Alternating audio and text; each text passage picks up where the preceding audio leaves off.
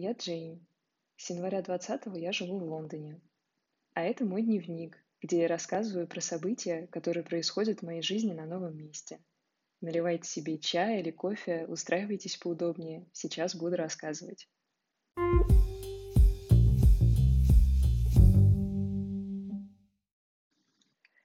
Десятый.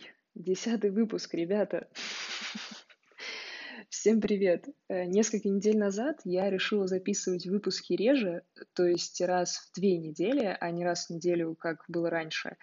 И мне пока комфортно в таком режиме, поэтому буду продолжать так. Итак, сегодня воскресенье, 18 апреля. Ну, я ошиблась, на самом деле 19 апреля. Вот. Сейчас уже половина девятого вечера. Кстати, первый раз записываю выпуск в такое время. А, сегодня на улице было тепло и солнечно. Кстати, о погоде. Э, я недавно видела у кого-то в Инстаграме шутку. Там было четыре картинки. На первый дождь и подпись «Лондон осенью». На второй дождь и подпись «Лондон зимой». На третий снова дождь и подпись «Лондон весной». И на четвертый такое яркое солнце, сухо и подпись «Лондон во время коронавируса». И правда получилось, что э, как раз когда вся эта история только начиналась, почти каждый день был дождь, а за последние несколько месяцев дождь был всего несколько раз, и вот, кстати, буквально на днях. И было даже довольно прохладно в эти дни. Хотя, справедливости ради, когда мы только переехали, тут тоже было много солнечных дней. Вот. А, из событий. Я впервые была на приеме у GP, это General Practitioner, потому что мне нужно было получить рецепт на лекарство. Все происходило онлайн. Я забронировала видеоприем через специальный сервис – пообщалась с GP, она спросила, удобно ли мне будет получить лекарство в конкретной аптеке рядом с домом, и направила туда онлайн-рецепт на мое имя. Я пришла в эту аптеку и получила его.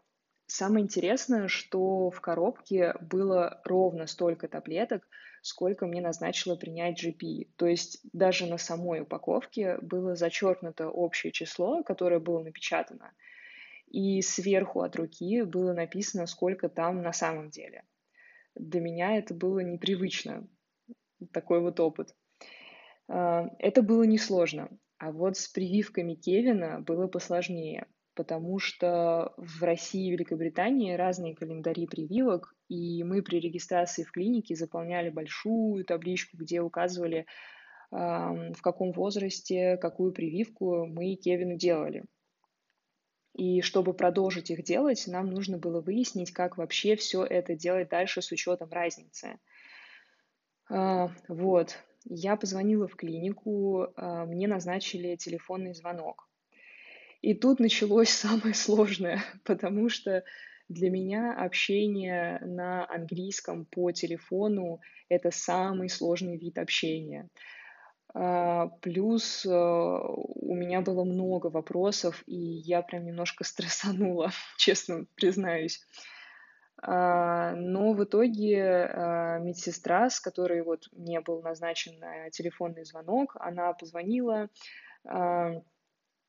и э, потом она сказала, что она найдет сейчас вот эту табличку, которую мы заполняли и отправляли в электронном виде, и перезвонит.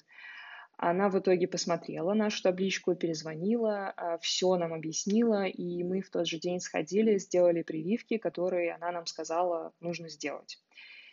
И она нам даже написала, когда и что нужно еще сделать. А, в общем, гора с плеч на пока. А, и вот пока я общалась, я убедилась, что без практики мой английский уровня Advanced немного просел – и понимая это, я перед разговорами э, старалась максимально подготовиться, э, даже выписала себе слова, которые могут понадобиться с переводом. И это печально, потому что получается, что я живу в Англии, а английский просел.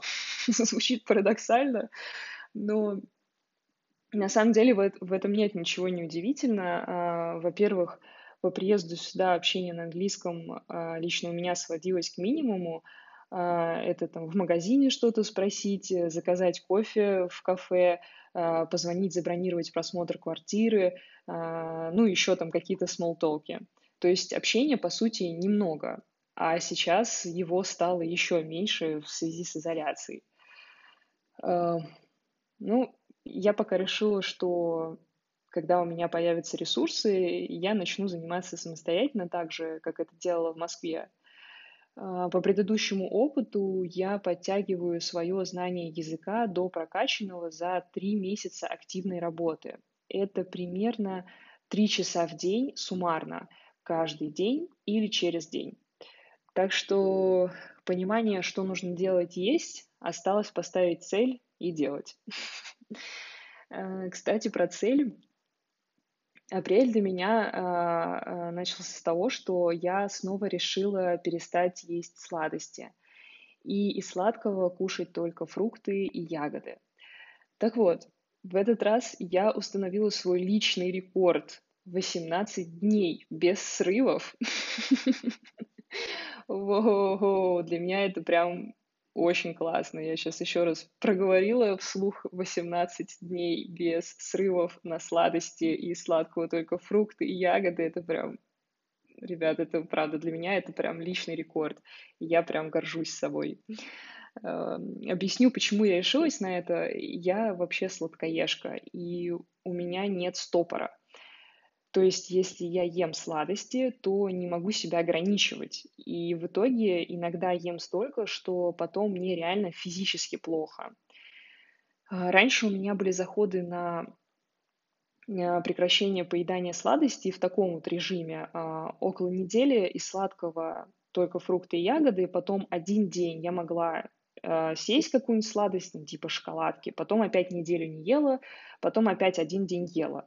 Я не знаю, насколько это хорошо или плохо, э, я не знаю, там, насколько это хорошо или плохо для организма, но одно я поняла точно, что это не дает мне возможности выработать ту самую привычку, когда мне просто перестает хотеться есть там шоколадки, булочки, варенье и так далее. И в итоге были срывы. Поэтому с 1 апреля я решила изменить подход и вот уже 18 дней не делаю вот этих дней с поблажками. А, немножко расскажу про, про то, как вообще происходило с, с желанием э, поедания сладости на протяжении этих 18 дней. А, первые дни было легко. А, потом, конечно же, пошла вот эта стадия, когда прям очень сильно хотелось съесть какую-нибудь сладость.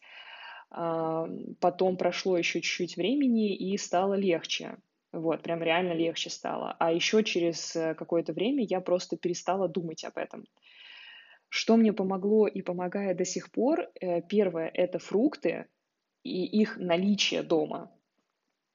И второе, мы перестали покупать сладости домой. То есть реально у нас вообще нет сладостей в квартире, и поэтому, когда бывают дни, а они бывают, поверьте мне, особенно стрессовые дни, когда прям, ой, как хочется шоколадку, у меня просто ее нет под рукой, и поэтому я иду и ем фрукты. Э, короче, пока у меня нет такого, что я вообще никогда не испытываю желание съесть шоколадку, но такое желание стало появляться реже, чем обычно. А, не знаю, насколько меня хватит, но пока держусь.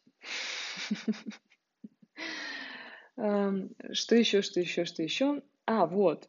Э, мы заказали уличный столик со стульями для балкона и горшки с цветами.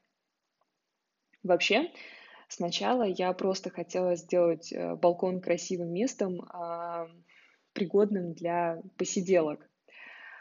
А потом у меня родилась целая идея огромного проекта, которым мне так хочется с вами поделиться, но пока ничего не готово, не могу. Поэтому, как только будет результат, я обещаю, сразу с вами поделюсь. А, я думаю, что увидеть это можно будет, скорее всего, в Инстаграме. А, поэтому, кто еще не подписан, мой ник Джейн Савин. Такие дела. Э, ребят, на этом я заканчиваю сегодняшний выпуск. Stay strong, stay positive.